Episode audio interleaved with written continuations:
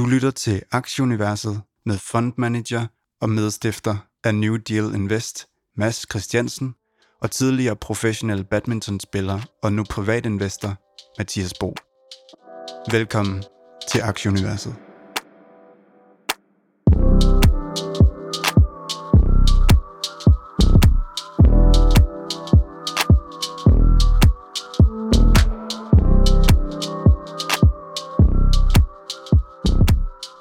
55. 20. udgave af podcasten Aktieuniverset er hermed skudt i gang.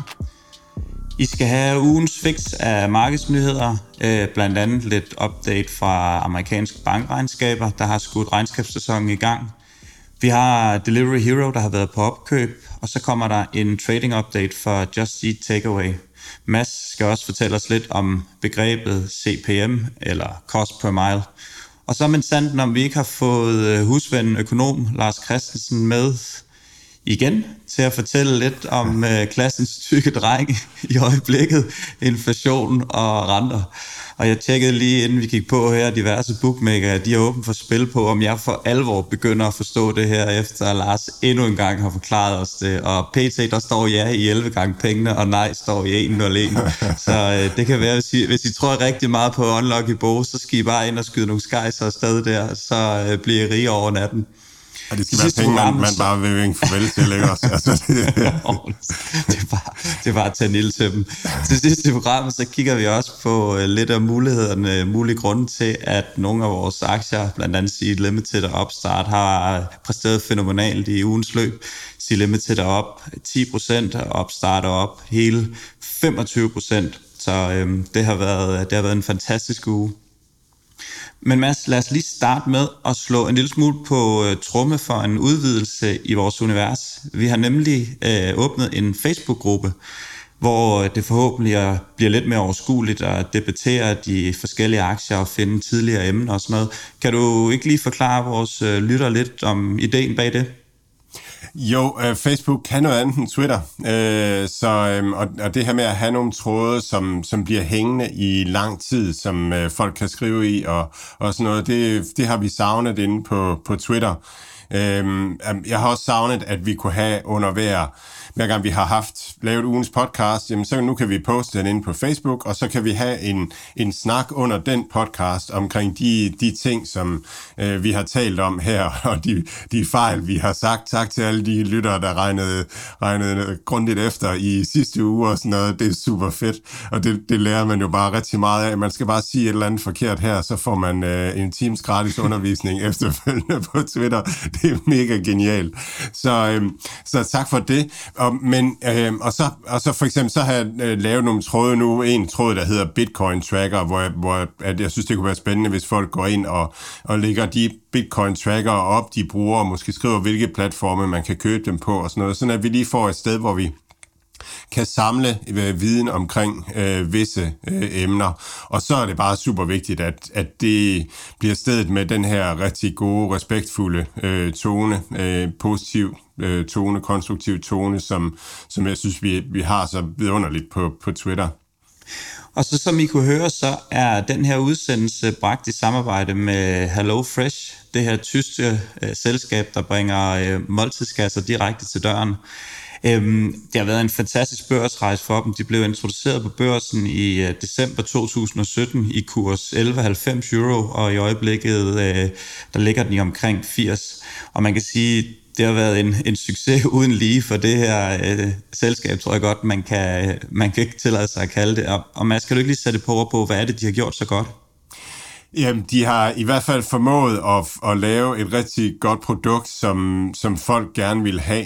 Det er jo sådan, alle amerikanere, amerikanske investorer, de ved, at meal kit, der taber man penge. Og det gør man, fordi at øh, der var en amerikansk øh, IPO, øh, Blue Apron hed den, øh, en meal kit virksomhed, som gik på børsen. Jeg ved ikke, om det har været i 19 eller sådan et eller andet og det gik bare af pommeren til. Og årsagen til, at det gik af pommeren til, det er to, øh, det er to tyske unge mænd, øh, som havde bygget en virksomhed, der hed HelloFresh, fordi de smadrede bare alt i USA øh, fuldstændig. Så de tog simpelthen det marked, og på det tidspunkt var Amazon også på vej ind i det marked, men, men HelloFresh øh, Group vandt bare, og det, det har sådan været tendensen, at de har vundet. Og, og når, når nogen vinder på den måde, så er det fordi, de har et mega godt produkt. Øh, og, og vi har talt med dem i New Deal Invest, og, og jeg er også bare imponeret af dem. Uh, unge fyre, uh, fart på, og de har det her innovative mindset. De prøver ting af og, og, og tænker ud af boksen og, og tænker på nye løsninger hele tiden. Nye måder, man kan, man kan hjælpe kunderne, uh, forkæle kunderne. De siger det her med, uh, we change the way uh, people eat, comma, forever. Altså, at, at de ser det som en vedvarende ændring. De mener, de har en bedre måde at få mad på bordet øh, derhjemme på, øh, og så, så er man i gang med at udvikle det. Og konceptet, det er jo, at man, at man via en app øh, en gang om ugen kan vælge, hvad man gerne vil have sendt hjem øh, til at, at spise, og så... Øh, og så, og så får man en kasse med, med de retter, man nu har valgt, og så sørger de hele tiden for, at der er nogle nye spændende retter på øh, menuen, og, øhm, og, og det kommer hjem i, i nogle passende pakninger, så man ikke får købt for meget, og så man ikke har noget, der står og bliver gammelt i køleskabet, og, øh, og sådan nogle ting. Så, så man, man får noget nyt øh, og, og interessant øh, hver dag i, i ugen, og, og, og så efterhånden så lærer appen også Øhm, sådan lidt om kunderne, hvad er det, de godt kan lide? Øhm, hvad er det, øh, her kan de ikke lide, øhm, her kan de ikke lide squash, og her kan de rigtig godt lide bøffer og sådan nogle ting, og så, så, så bliver det nemmere og nemmere at finde de retter, som man godt kan lide og relevante for en, så, så det er bare en, en rigtig god måde at, at spise på.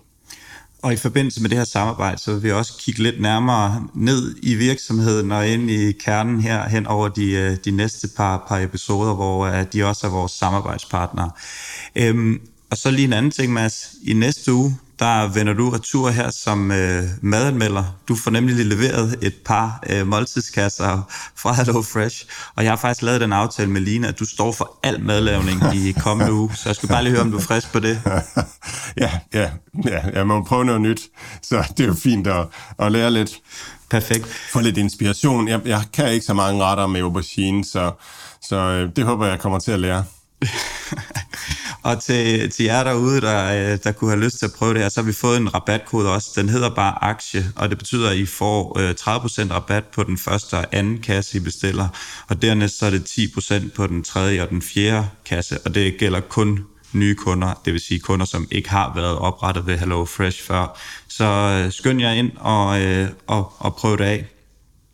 Nå, lad os komme i gang med, med at kigge lidt på, på ugen, der er gået, jamen det har været, øh, det har været en rigtig god indeksuge. Øh, S&P'en er op øh, 1,82, Down er i 1,58, og Nasdaq'en er i 2,18. Øh, DAX er i 2,51, og øh, C25'eren i Danmark er op næsten 4%.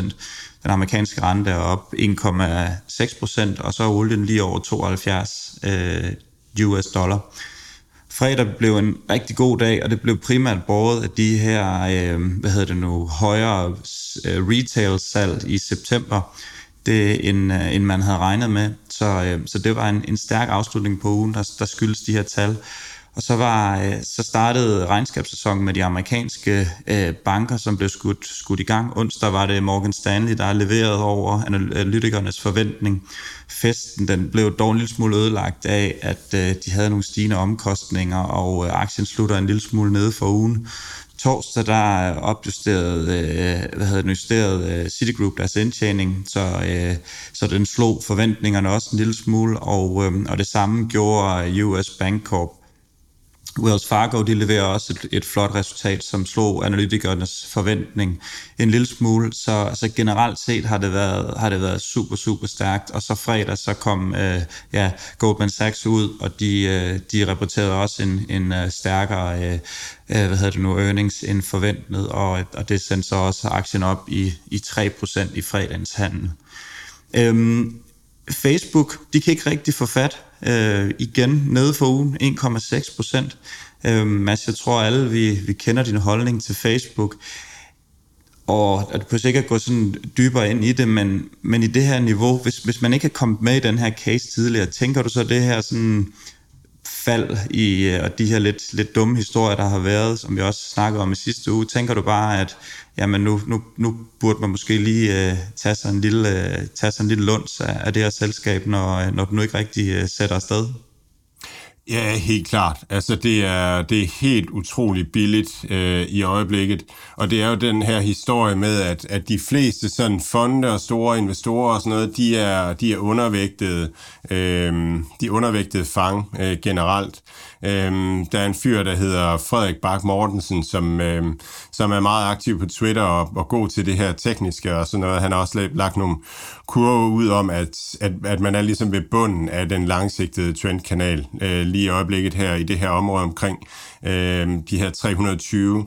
Jeg kan også huske, at i starten af året, at der toppede vi 320 i forbindelse med et regnskab, og, og vi som ikke vi gjorde det to gange. Så det er, sådan et, det er sådan et punkt, hvor Facebook har vendt flere gange, så det er, det, det er bestemt et, øh, et interessant spot. Og så, så er Facebook enormt billigt. Og så er der den her, øh, blandt større investorer, der er den her... Øh, den her fortælling om, at, at øh, regulation er farlig øh, og truer Facebook, og så er der en, øh, en fortælling om den her fortælling om, at, at, at de, kan ikke, øh, de kan ikke blive ved med at vokse på baggrund af, af reklamer. Øh, og der var sådan et godt tweet ude i den her uge her, en, eller en nyhed ude i den her uge, omkring at DoorDash, når de, øh, når de lægger reklamer op nu, så er det sådan, at man betaler først for reklamen, når varen er leveret. Altså, det vil sige, at, at, at man, man, man betaler, man, når, man, når, man, når man reklamerer, så er det ikke ens egen risiko, og man sælger på baggrund af de reklameudgifter, man tager. Det er DoorDash's risiko lige pludselig. Det vil sige, at man kan betale meget mere for en reklame. Så hvis DoorDash ellers er god til at sørge for at, at lægge de reklamer op, folk gerne vil se, jamen så kan man, så kan man øge værdien rigtig meget. Og det kommer jeg mere ind på i øh, del 3, øh, eller når vi, skal, når vi skal tale om det der øh, cost per, per mille, fordi det er det, det handler om. En aktie, som jeg er ret vild med, men som ikke har gjort det specielt fedt i år, det er Amazon. De, øh, de kom til gengæld ud af busken fredag og det gjorde de netop på baggrund af de her, øh, hvad hedder det nu, ja, bedre end expected, øh, hvad hedder det nu, salgs i retail end, end forventet. Og det gjorde den næsten steg 3,5 procent. Og så har jeg læst lige et par ja, analyser fra Cohen og JP Morgan, der er ude og rejse deres target oven på det her til henholdsvis 4300 og 4100 for, for udgang af året. 4,67 procent af aktien op øh, på året, og jeg hæpper selvfølgelig på et, øh, et rally i den her hen mod øh, nytår, fordi at øh, ja, jeg som sagt, øh, den som sagt ligger i porteføljen. Ja, jeg var faktisk ude og tweete om den i går, øh, netop om, om det her udbrud, at lige pludselig så, så den virkede den bare stærkere end, end alle de andre. Der har også været en nyhed i ugens løb om, at... Øh, om at, at de ville til at købe gamle fly og sådan nogle ting, ville til at styrke deres øh, internationale fragtruter og sådan nogle ting. Og det er faktisk noget, som, som vi godt vidste i forvejen i New Deal Invest, fordi vi har talt med Atarian, øh, som fortalte os den her historie om, at Amazon vil opjustere og opruste omkring fragt. Og jeg, jeg, det, jeg skrev i mit tweet, det var, at, at jeg kunne godt mistænke, at Amazon virkelig bliver en af vinderne øh, oven, oven på det her fragt- og logistik-kaos øh, her. Fordi at de har ligesom, de har musklerne, og de har pengene til at investere og til ligesom at bygge noget vedvarende. Og for en virksomhed som Atarian for eksempel, som, som som Amazon er afhængig af, fordi de skaber omsætning øh, på Amazons platform, jamen så hvis Amazon kan sikre, at Atarian kan fungere godt med, med sikre øh, fragtlinjer, fordi Amazon selv har fragtlinjerne inde i eget hus og sørger for at servicere ens egne kunder, jamen så gør man bare hele økosystemet stærkere igen. Så mit bud er, at Amazon kommer ud endnu mere styrket i øh, inden for logistik og, og måske især inden for international logistik øh, efter det her. Så, så jeg, jeg, jeg tror også, det er virkelig godt køb lige nu. Den er helt flat i et år, trods det, at de virkelig har udviklet sig super fint øh, hele året. Så meldte øh, Apple ind omkring noget øh, chipmangel, så, øh, så de kan producere færre iPhone 13 i 21. Og det, det spredte sådan en bølge ned igennem, øh, hvad hedder det nu, og at man så frygtede, at, at situationen ville være værre ved konkurrenterne. Og det gjorde også, at den i løbet af onsdagen øh, var nede faktisk 2,5 procent for ugen. Men, øh, men ja, øh, en, en, en stærk torsdag fredag, gjorde, at den faktisk svingede tilbage i et pænt plus for ugen, 1,36 er den op. Der er rygter ud om, at Apple de øh, kommer med en øh, Nintendo-agtig øh, ting. Altså, at Apple TV skal, skal ligesom skal have en ny, øh, en ny runde, og så skal kunne det samme som øh, Nintendo øh, spille øh, diverse spil og sådan nogle ting. Jeg tror altid, Apple har haft den her ambition om at være vores hjemmecomputer, om at dække vores, øh, vores hjem, vores indendørs helt ind og, og sådan noget. Så det giver rigtig god mening, at Apple gerne vil, vil være den, øh, hvad skal man sige, det brand, der står under fjernsynet i stuen, og så skal man jo så også kunne, kunne spille noget, øh, noget virtuelt bordtennis og, øh, og, og noget Just Dance og sådan noget. Så lad os se, hvad de kommer med der. Noget, der også har haft en uforskammet fed ude, det er vores, øh, vores ven over på kryptoen. Øh, BTC og Ethereum markant op. Øh, jeg tror, den handler lige omkring 61.500 nu. Øh, Ethereum og 38.500, øh, undskyld, Bitcoin og Ethereum i 38.50 primært nyheden omkring øh, det her øh, SCE, Securities and Exchange Commission. De har godkendt sådan en indirekte øh, ETF i USA. Tidligere har der kun været ETF-fonde i Europa og i, øh, i Canada for kryptoen.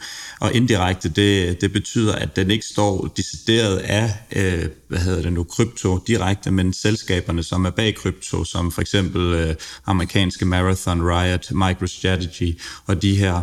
Og øh, ja, 13 procent op for ugen, som nævnt 61.500. Det virker som om, at øh, der er momentum i, i kryptoen i øjeblikket. Og så ved hvad, nu så synes jeg, at vi, vi Generation X og Boomer og alle os her, nu skal vi, nu skal vi simpelthen hjælpe hinanden her med at, at komme ind i det her krypto.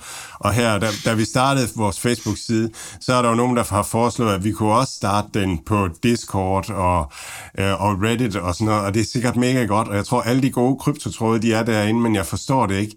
Så hvis vi nu lige hjælper hinanden inde på, øh, inde på vores Facebook-gruppe med at få lavet nogle rigtig gode øh, kryptotråde, sådan at, at, at vi, når vi gerne vil i gang, ligesom har et sted, hvor vi kan, kan finde det info, øh, vi har, eller har brug for. Så ind og, ind og, og byde ind der. Så Mark Cuban øh, var er udtalt i en, en CNBC-podcast, Make It hedder den, jeg har ikke hørt den endnu, øhm, men der er han ude at udtale, at, at han stadigvæk er rigtig bullish på Ethereum, og faktisk mere end han er på, øh, på Bitcoin, så der kan man også øh, gå ind og, og lytte lidt til ham. Jeg ved ikke, om han aner, hvad han snakker om, men han har klaret det øh, ret godt i, i, i andre, de andre ting, han ligger og roder med, så må ikke, at han har, øh, han har meget godt styr på det også, så øh, Make It hedder den. Øhm, så er der en, en anden aktie, som, som jeg har været varm på, men jeg, som jeg aldrig har ejet, danske DSV. Den har sat sig lidt 11% nede fra all time high, og jeg tror bestemt, at, at det er en langsigtet øh, vinder. Det virker som om, at de har, de har godt styr på det, så øh, nu her, når kursen også sejler lidt, så kan det godt være, at man skal måske købe lidt op, eller kigge lidt den vej. Øh, de fremlægger regnskab 26. i 10. Så øh, ja, så det var bare lige en, en, lille, en lille en, jeg har gået og holdt et øje med. Så stødte jeg på en, en lidt sjov, øh, hvad kan man sige, øh, artikel i, i børsen omkring øh, de her diverse øh, centralbankchefer, som er ude og, og advare om, at, at tech-selskaberne er ved at overtage alle betalinger. Øh, 860 millioner kinesere, de bruger online betalinger i, øh, i Kina, og det til trods for, at regeringen jo prøver at regulere det lidt, øh, for eksempel med Anpay, som de fik sat en stopper for. Og så tænkte jeg bare sådan lidt over det her ord regulere. Jeg har lidt sådan opfattet det som negativt, men sådan i den seneste tid, så begynder man sådan at blive lidt træt af det her ord, ikke? Fordi det ville jo være federe, hvis de bare var mere, øh, mere ærlige, altså bare gå ud og sige, nu, nu stopper vi sgu de skiderikker, fordi vi kan med, med deres ting. Øhm, så det er sådan, det er sådan lidt, det, det begynder at irritere mig det ord, for det dukker op flere og flere steder, så øh, jeg sådan, sådan, det ulmer lidt ind i mig. Hvordan har du det, Mads? Ja, men øh, øh på, på samme måde rigtig øh, ambivalent. Altså hvis man nu tager iGaming-industrien, øh, altså øh, online spil på nettet og, og sådan nogle ting, så er reguleringen en rigtig, rigtig god ting, fordi at, at det stopper hvidvask, og det, det gør, at, at den omsætning, der er der, kan beskattes, øh, og det gør også, at man ligesom kan, kan passe på de, de svage sjæle, dem der er lidt forsvarsløse og sådan noget, det er nemmere i en reguleret, styret øh, setting. Så, så det er er noget med, at staten ligesom opretholder sin ret til det, øh, til at styre og til at beskatte, og, men, og, men også forhåbentlig vil, gerne vil passe på os.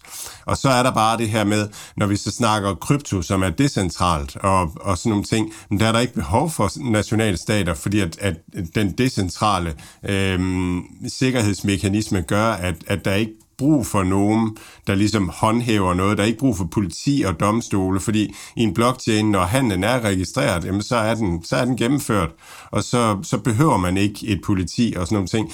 Så der er sådan en, det er, det er virkelig en god pointe, Mathias, fordi der er et eller andet, der, er et eller andet, der kommer til at stikke imellem den gamle og, og den nye verden. Og det er klart, at, at nationalstaterne, de mister jo også, hvad skal man sige, kontrol over det, der sker, når, når virksomheder øh, bliver så store centraliseret magt, at, at, øh, at, at fordi der er så meget, der, der går igennem dem, så det er en anden type centralisering på, på tværs af nationer og sådan noget. Jeg synes, det er mega spændende. Forstår desværre ikke nok om det. Nej, jeg synes måske også på en eller anden måde, at det, sådan, det er en lille smule øh, uambitiøs på en eller anden måde, og stadigvæk være så øh, backwards i sin tankegang. Jeg tror også, vores... øh, vores øh, elskede innovations stormufti Henrik Carlsen nogle gange må, øh, må, må sidde og ja, rive neglen af sig selv i bare frustration over, at verdens mest magtfulde mennesker, næsten alle sammen er plus 65 og, og har så svært ved at forstå den øh, verden, vi er, vi er på vej ind i. Så øh, ja, men øh, ja, det er jo det, det er i hvert fald super spændende at følge med i, og nogle gange sådan lidt, lidt hårdrejsende. Så øh, det var sådan lige, hvad jeg havde omkring øh, min uge. Mads, øh, du øh, fyrte mig endnu. Ja, men øh, jeg, jeg har jo haft en fantastisk uge aktiemæssigt, og i den, den her uge, der har det, det har været sådan en uge, hvor at de aktier, som, som jeg kalder vores aktier, at de virkelig har, har performet rigtig godt. Når Nasdaq har været flat, så har, så har New Deal Invest været 2% oppe og op og sådan noget. Så det har virkelig været, øh, det har været sjovt at være aktionær. Men, men det kommer også på baggrund af et år, øh, hvor det i mange perioder egentlig har vendt den anden vej at, at når, når Nasdaq var flat, så var, så var mine aktier øh, nede med halvanden procent eller, eller sådan et eller andet.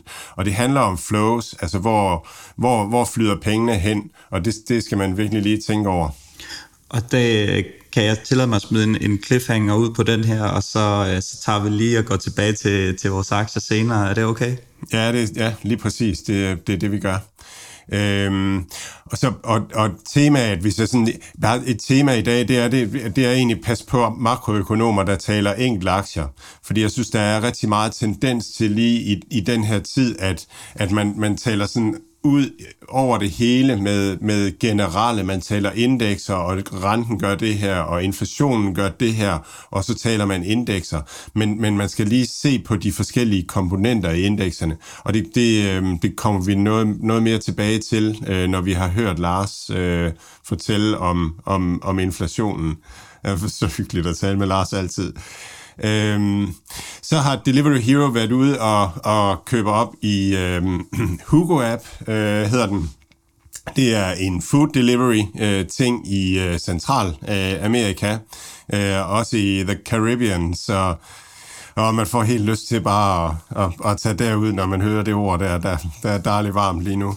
Øhm, men det er, ja, altså de er, de er fortsat i gang med den her øh, rejse, hvor de, hvor de dels øh, opererer og udbygger deres egne øh, selskaber, men også hele tiden køber op og konsoliderer sig rundt omkring i, i verden, hvor de, hvor de finder det opportunt. Øhm, jeg kan rigtig godt lide den aktie. Jeg forstår ikke helt, hvorfor den ligger der, hvor den gør. Så er der en Twitter-profil, som jeg lige vil slå på trummen for. Han hedder Honam, øh, og han, øh, han, han har grundlagt en, øh, en, en, øh, en investeringsfond, der hedder Altos Ventures. Og Honam er sådan mere og mere kommet frem på Twitter, og det er simpelthen så klogt og velgennemtænkt og overvejet alt det, han skriver. Han har været en af, af de grundlæggende øh, første investorer, eller en af, en af de bærende investorer i Roblox øh, hele den tur, og har også været en af de bærende investorer i og hvad er det nu, den hedder, i Sydkorea, den her øh, uh, Deliv, uh, øh, Kupang uh, Group, uh, har han været en af dem, der, der har båret den frem. Uh, og han har så mange rigtig gode uh, pointer. Han lavede en tråd, hvor han uh, talte om, at the failure of imagination is one of uh, the biggest mistakes.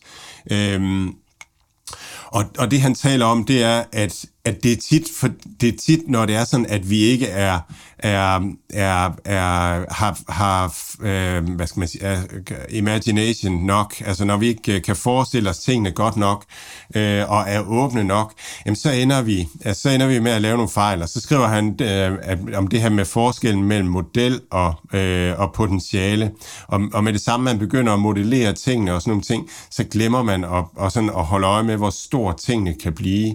Men så fortsætter han med, at der, der, there is a bigger difference between potential and reality. Og, og der, der er det simpelthen så vigtigt, at, at når man også har en, en positiv case, at man så også sådan ligesom kan se på, hvad er så, altså, hvad er så oddsene for, at det sker? Hvordan, hvordan kommer det her til at virke øh, ude i verden? Og så slutter han af med, det, med at konkludere, at at øhm, reality, den afhænger af ledelserne, af holdene og af udførelsen, fordi det kan godt være, at mulighederne er der, og potentialet er der, men det, det, er, det, er, det er teamet, der afgør, om det lykkes. Og det er bare så, det er bare så fedt. Altså, det er så fantastisk at læse nogen, der virkelig har erfaringen og, og indsigten og, øh, og videt til at, og, og dele det også. Så, og der er virkelig en cliffhanger her med, med lige præcis det her tema til øh, Just Eat Takeaway øh, Trading Update, som vi kommer ind på senere. Det var simpelthen øh, det, var det, jeg havde for, for min uge. Stille uge. Næste uge bliver der mere smæk på. Der kommer Snapchat øh, med regnskab, og Netflix kommer med regnskab. Øhm, og CD-ON kommer også med regnskab, så, så, så, bliver, så bliver det skudt lidt i gang, og ugen efter bliver jo den helt store uge med alle de store tech-selskaber. Jeg smider lige ind, at Tesla også lægger regnskab øh, om onsdagen. Jep, med de ord, så lad os øh, få øh, Lars på og komme over til renter og inflation.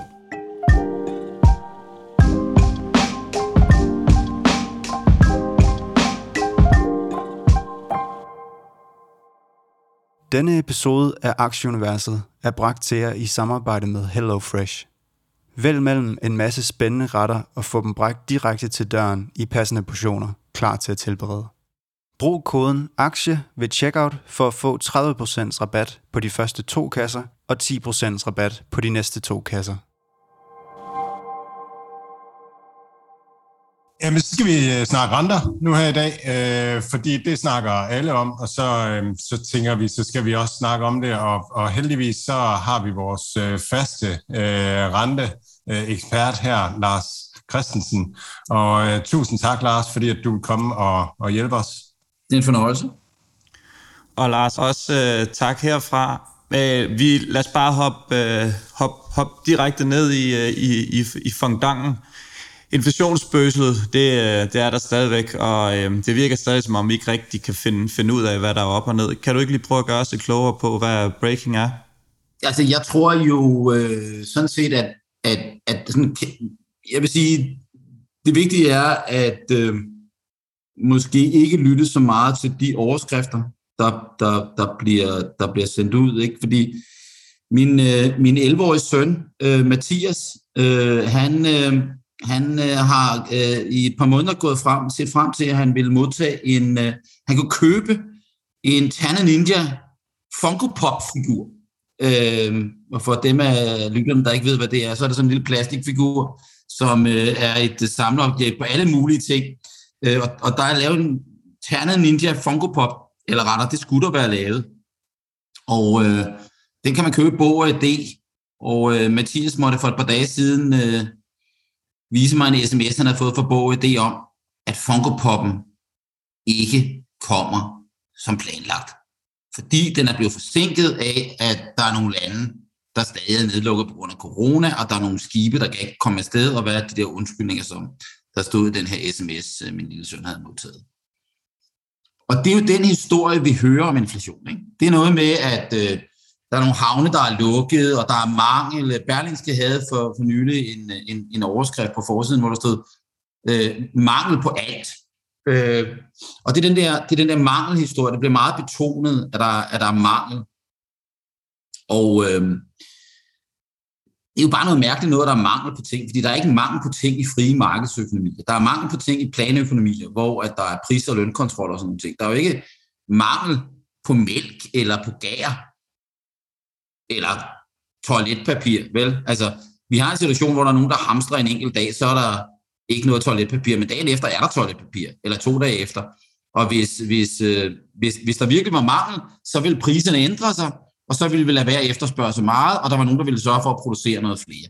Og hvis, hvis, hvis vi virkelig godt ville have den der Funko Pop, så kunne jeg nok godt øh, charter et fly og flyve til Kina og øh, gå ind på fabrikken og hente den selv, og så flyve tilbage. Så ville Funko Pop'en koste øh, 300.000, men jeg kunne godt få den. Så det er altså bare et spørgsmål om pristilpasninger. Så, så, så der er ikke mangel på noget. Det der er, det er, at der er en øh, helt ekstrem efterspørgsel. Øh, og øh, min store held, øh, den tidligere Nobelprisvinder øh, i økonomi, Milton Friedman, han plejer at sige om inflation i 70'erne, too much money chasing too few goods. Altså, det er jo i virkeligheden, too much money, det er, hvor meget efterspørgsel der er i økonomien, too few goods, det er, hvor meget udbud der er i økonomien. Så tingene hænger selvfølgelig sammen.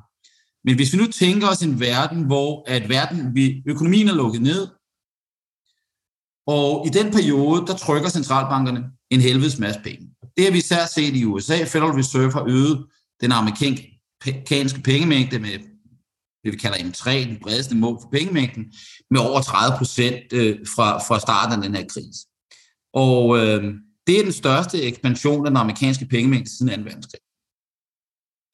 Hvis nu at efterspørgselen efter penge var gået tilsvarende op, øh, så vil der ikke ske noget, så vil der ikke komme inflation. Men nu er der i virkeligheden bare en masse penge, som skal et eller andet sted hen, som skal efterspørge et eller andet. Og øh, det har jeg sammenlignet med, med situationen under 2. verdenskrig. Altså, fordi det minder utrolig meget om det, der skete under 2. verdenskrig i USA. Ikke? Vi har en situation, hvor der skal afholdes nogle offentlige udgifter, fordi der skal ud, der, der er en krig, der skal finansieres. Og øh, det udsteder den amerikanske stat nogle statsobligationer. Og hvem skal finansiere det? Det skal, øh, det skal Federal Reserve, den amerikanske centralbank, som så køber de her statsobligationer og trykker nogle penge. Og, øh, og så kommer der jo inflation, når man trykker mange penge, flere end der bliver efterspurgt. Øh, men det håndterer man ved at øh, lave rationering og pris- og lønkontrol. Der er ting, der ikke må stige i priser, der er ting, der ikke må købes til privat forbrug, fordi de skal bruges på krigsproduktionen. Så øh, der sker en reel udskydelse af privatforbrug, så længe krigen er undervejs. Og da 2. verdenskrig var slut, så kommer soldaterne hjem. Øh, men de her penge er jo stadig i omløb. Folk har ikke brugt dem, de er baseret på folks bankkonti, øh, eller i madrassen. Og øh, da man så fjerner rationeringerne, fjerner pris- og lønkontrol, hvad sker der så? Så kommer pengene i cirkulation, og så holder og hopper prisniveauet. Det betød, at vi 46, 47, 48 i USA havde gennemsnit 20% inflation om året. Øh, og man havde ikke haft voldsom inflation under 2. verdenskrig, fordi det var pris- og lønkontrol og rationeringer. Hvis vi nu sammenligner det med den situation, vi har haft nu, de sidste halvandet år, så har global økonomi været i en stadie af krig, nedlukninger, rationeringer, kan man sige. Der har ikke været pris- og lønkontrol, men der har jo været kontrol på, hvad, hvad vi måtte købe og hvad vi kunne købe. Der er aktiviteter, der er forhindret, og dermed så er de penge, der er blevet trygt, de er bare blevet parkeret på nogle bankkonti og i nogle madrasser, det, der sker nu, det er, at økonomierne åbner op.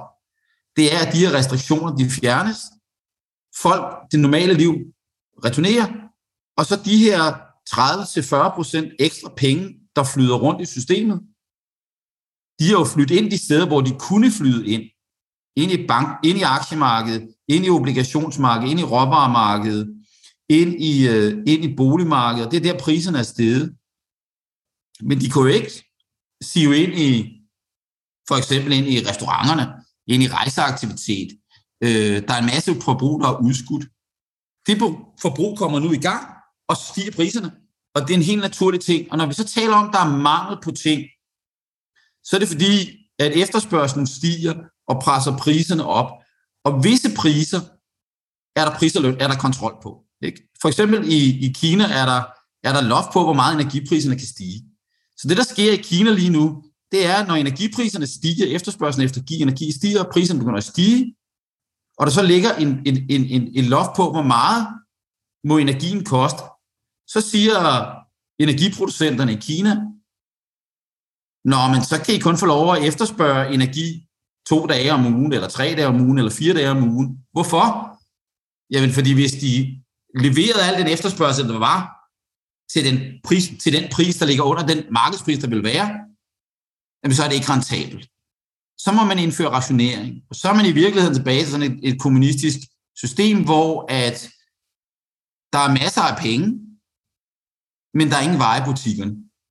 Øh, og, og, og, vi, og det er det, vi løber ind i forskellige steder, det er, at vi løber ind i, at der stadig er coronarelaterede restriktioner, der er øh, pris- og lønkontrol, og så er det jo også sådan, at hvis, hvis, hvis, hvis nu at, at, øh, at inflationen er så pas høj, lad os, lad os sige, at, øh, at, øh, at, at jeg indgår, jeg holder masser af foredrag. Øh, jeg var ude og holde et foredrag i går. Den aftale om det foredrag, den havde jeg faktisk lavet for et år siden. Øh, og den pris på det foredrag, den var aftalt for et år siden. Øh, det havde jeg ikke noget problem med at honorere. Jeg havde jo lavet aftalen. Men lad os nu sige, at inflationen havde været 100 procent. Så, øh, så havde det ikke været nogen særlig høj øh, betaling, jeg havde fået for det foredrag. Og så kunne det da godt være, at jeg havde ringet til, til, til køber og sagt, ved hvad, jeg kommer ikke og holder det der foredrag, jeg er blevet syg. Øh, fordi så, øh, så var, var det her blevet undermineret. Det, der selvfølgelig sker, det er, at hvis du har låst fast kontrakter, og priserne meget stiger, så river du kontrakten i stykker, ikke? Så, så, så der er selvfølgelig nogle, nogle, nogle, nogle det vi kalder, økonomer kalder rigiditeter, øh, fordi der er lønkontrakter og andet. Så vi tager en virksomhed som Carlsberg for eksempel, så når man Carlsberg producerer en dåseøl, så skal de købe noget aluminium. Øh, Carlsberg sikrer sig, at de indgår nogle kontrakter, så den betaling for det aluminium, den er nogenlunde stabil over tid. Øh, så de har måske en kontrakt, der er 6 måneder eller 12 måneder. så når aluminiumspriserne stiger, så øh, kan Carlsberg ikke se det på, øh, på deres omkostning. Men de ved jo godt, at inden for det næste år, så skal den kontrakt genforhandles, og så kommer en ordentlig hop. Og det begynder de selvfølgelig at sige, okay, det er godt at vi kan sælge øl til den samme pris nu, men inden for det næste år bliver vi nødt til at sætte de der priser. Så, der, så, så i virkeligheden, når vi taler om mangel, så er det inflation in the pipeline. Så er det noget inflation, der kommer. For den eneste måde, at en uligevægt mellem udbud og efterspørgsel kan løse på, det er, at priserne ændrer sig. Og når efterspørgselen er større end udbud, så må priserne stige. Det er klart, at for de fleste af os har vi levet i en verden, hvor der ikke er inflation. Altså, jeg, jeg, jeg, jeg har sådan reflekteret over, at jeg, jeg læste, nu nævnte jeg Milton Friedman før, han skrev en bog i, i begyndelsen af 80'erne, der hed Free to Choose, det frie valg på dansk. Den læste jeg som 16-årig øh, i 1987, og øh, det var årsagen til, at jeg blev voldsomt optaget af pengepolitik. Altså, måske jeg skulle have haft nogle mere sunde interesser som 16-årig, men, men jeg er i hvert fald... Det lyder, det lyder mærkeligt. Ja, det lyder fandme mærkeligt, ikke? Når man, når man lige hører det, så tænker man bare, det er mærkeligt, Lars. Det, det er sygt, Lars. Og, øh, og det, det med syge er måske, at jeg har, jeg har bibevaret den der interesse for det der. Men der skete jo så det, at, at, at jeg, jeg blev voldsomt optaget af, af pengepolitiske spørgsmål og, og risikoen for inflation og deflation og de her spørgsmål. Og inflation var jo det spørgsmål, som man talte om i 70'erne gående ind i 80'erne.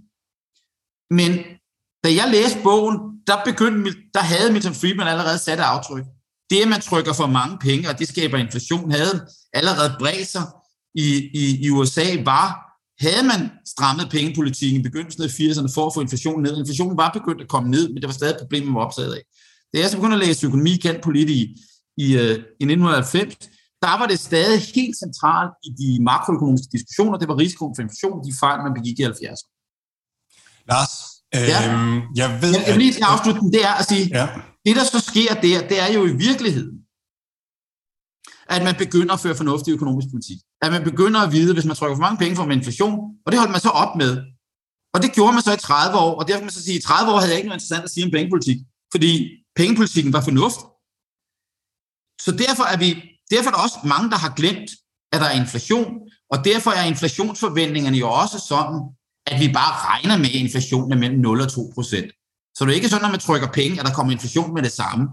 Men hvad sker der, hvis vi alle sammen tror, at de andre sætter prisen op med 5% eller 10%? Så gør vi det alle sammen samtidig. Og det er for mig at se, den proces, der er i gang lige nu, det er, at vi er i gang med helt fundamentalt at revurdere, om de 30 års prisstabilitet, vi har haft, om de også er der de næste 30 år. Øh, og, og, og det er det, der rykker sig lige nu. Jeg ved, at, at, øh, at, at jeg, jeg har lyttet nogle andre podcasts med dig, Lars, så jeg ved, at, at du har, at hvis, hvis regeringen mangler nogle gode råd til, hvordan de skal manøvrere rigtigt i den her øh, situation her, så, så er du i hvert fald en af dem, man, man bør ringe til. Men i den her podcast, der skal vi fokusere på aktiemarkederne, og, ja. og sådan, hvordan, vi skal, hvordan vi skal se på det her som, som investorer. Så jeg har sådan, øh, jeg har et spørgsmål, der, der, der går på, skal vi være bange for det her? Men, men inden da, der, der, der kunne jeg godt lige tænke mig, at du fortsætter lidt ud af, hvordan, hvordan tænker du, det kommer til at udspille sig? Nu taler du om det her med, at priserne stiger og sådan noget. Hvad skal vi, hvad skal vi forvente, og hvad tror du, der kommer til at ske? Tror du, det er bare sådan et boost, og så, og så, og så, så fiser det ud, eller tror du, det er noget, der bider sig fast? Jamen, altså man kan jo sige, at skaden er sket på den måde, at pengene er trygt. Ikke? Så, så, så, så pengene er trygt, og, og, øh, men vi har ikke set det fuldt reflekteret i det generelle prisniveau i økonomien. Øh, men vi kan jo se det, at øh, den, den, den, øh, den østriske øh, økonom Friedrich von Hayek, som jo også øh, øh, er Nobelpristager i økonomi, talte om det, han kaldte en Catillon-effekt. Øh, Catillon-effekten er, at når man lemper pengepolitikken, så de penge, der kommer ud i økonomien, ikke nødvendigvis får samme effekt i alle sektorer på samme tid. Øh, det vil jeg normalt være skeptisk over, for normalt vil jeg sige, at hvis vi ved, at centralbankerne lemper, så vil det have effekt på tværs af økonomien more på samme tid. Men hvis vi nu har restriktioner på dele af økonomien, hvis dele af økonomien er lukket ned, og vi så trykker penge, så er det ret afgørende, hvor de kan komme ind. Ikke? Og, øh, og den måde Hayek beskrev det på, det er, at vi tager et glas, og så hælder vi honning ned i det. Hvis vi hælder honning ned i glas, så opstår der ligesom en trop, øh, og så, så spreder det sig langsomt ud. Det er priserne i forskellige sektorer. Der, hvor de penge kommer ind, der stiger priserne først mest. Og så spreder det sig ud. Prøv at forestille jer nu, at vi laver ikke en top, eller en, vi laver en trakt, så vi hælder den ned i trakten, så kører det op i trakten, der stiger priserne mest. Når vi så fjerner trakten, så spreder det sig ud ikke? hurtigere. Det er at fjerne restriktionerne. Hvor har der ikke været restriktioner? Der har jo ikke været restriktioner på aktiemarkedet. De, den likviditet, der er skabt, den har kunne køre frit ind i aktiemarkedet, frit ind i boligmarkedet, frit ind i obligationsmarkedet, frit ind i råvaremarkedet, men ikke ind i markedet for frisørydelser, eller hoteller, eller rejser. Så det, der sker nu, det er, at vi fjerner trakten. De steder, pengene er kommet ind, der vil pengene nok i et eller andet omfang forlade det, og så stige ud i det andet. Så, så, så der er sådan en nivellering øh, effekt. Og det er jo i sig selv en udfordring. Det er, gevinsten, den, hvordan er den bedste måde at hedge sig, afdække sin risiko mod inflation? Det er at købe det, vi kalder øh, nogle reelle aktiver. Og det kunne være boliger, det kunne være aktier. Problemet er, at det er allerede sket. Ikke? Så nu sidder vi med vores aktier, og de er skide dyre, relativt til indtjeningen. Og jeg er ikke så bekymret for det, fordi at indtjeningen kommer op, fordi priserne kommer op. Men det betyder jo ikke, at aktierne skal blive ved med at stige. Aktierne kommer givetvis til at falde relativt til prisen på alt muligt andet. Så det du siger, det er, det er at, at aktiekursen kan måske godt være sustainable, hvor den er, men at så skal prisniveauet øh, indhente, sådan at virksomhedernes indtjening kommer op og, og modsvare den prissætning, de ja, har i dag. Ja, normalt, når vi kigger på PE-ratios, price earnings, så, så tænker vi normalt mere, at earnings er sådan en relativt stabil ting over tid. Og det er jo, fordi inflationen bare ligger omkring 2%, og så stiger virksomhedernes indtjening nogenlunde med det og med økonomien, og det, der så svinger, det er aktiekursen. Hvad så med det her, Lars, at, at vi taler om truende inflation? Altså, når man, når man læser de her overskrifter, så er det sådan noget, man skal være bange for som aktionær. Det mener, at man skal... det mener jeg også, det mener jeg også er, er rigtigt, fordi at hvis, hvis der nu er 2 procents inflation, og vi har haft det i, i, i, i 30 år, så er vi vant til at operere i det, og vores prisfastsættelse, og der er en sigtbarhed. Problemet med høj inflation, 5, 10, 15 procents inflation, hvis det var der, vi kom op, det er volatiliteten i inflationen, i prisniveauet bliver meget større. Så sigtbarheden i økonomien bliver meget mindre. Og det er klart, at lige nu får vi også en situation om, hvordan reagerer for eksempel ECB eller Federal Reserve på det her. Øh, siger de, hvis vi lytter til Federal Reserve, den amerikanske centralbank, siger de, jamen inflationen, den, øh, den kommer nok ned igen. Det her det er midlertidigt. Hvad hvis den ikke gør det? Kommer der et tidspunkt, hvor deres troværdighed begynder at lide skade, og så er de nødt til at hamre bremsen i og sætte renterne kraftigt op, presse pengemængden ned. Hvad sker der så med aktiemarkedet? Så får aktiemarkedet nogle tæsk. Og den usikkerhed om, hvordan Federal Reserve vil agere, det, det, det er ikke godt for aktiemarkedet. Problemet er bare, at hvor fanden skal jeg så gå hen? Fordi så kunne jeg selvfølgelig sælge alle mine aktier og holde kontanter. Hvad er værdien af kontanter? Jamen, den bliver mindre og mindre værd, hvis der er inflation. Så aktiemarkedet er den bedste hedge, du har. Hvis vi kigger på 70'erne, så klarede aktiemarkedet sig i 70'erne rigtig dårligt. Fordi der var usikkerhed, fordi der var volatilitet. Men hvis du sammenligner aktiemarkedet med obligationsmarkedet eller at holde kontanter, så var det fint at holde aktier i løbet af 70'erne.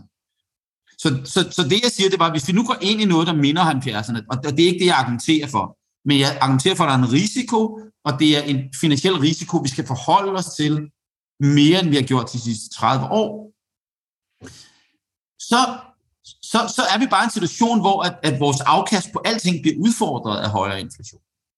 Men aktiemarkedet er ikke nødvendigvis nogen dårlig. Så vi kan stå i den der situation, at det ser sgu dårligt ud, når jeg sidder og kigger på min, på min, på min aktieportefølje, så får du nogle stryg og sådan noget. Så kan du måske trøste dig selv med, at du har lige, din, din aktieportefølje er steget voldsomt i løbet af det her. Så, så, så, så den inflationseffekt, den er allerede priset ind i aktiemarkedet. Og at du så får nogle slag på det, det er okay.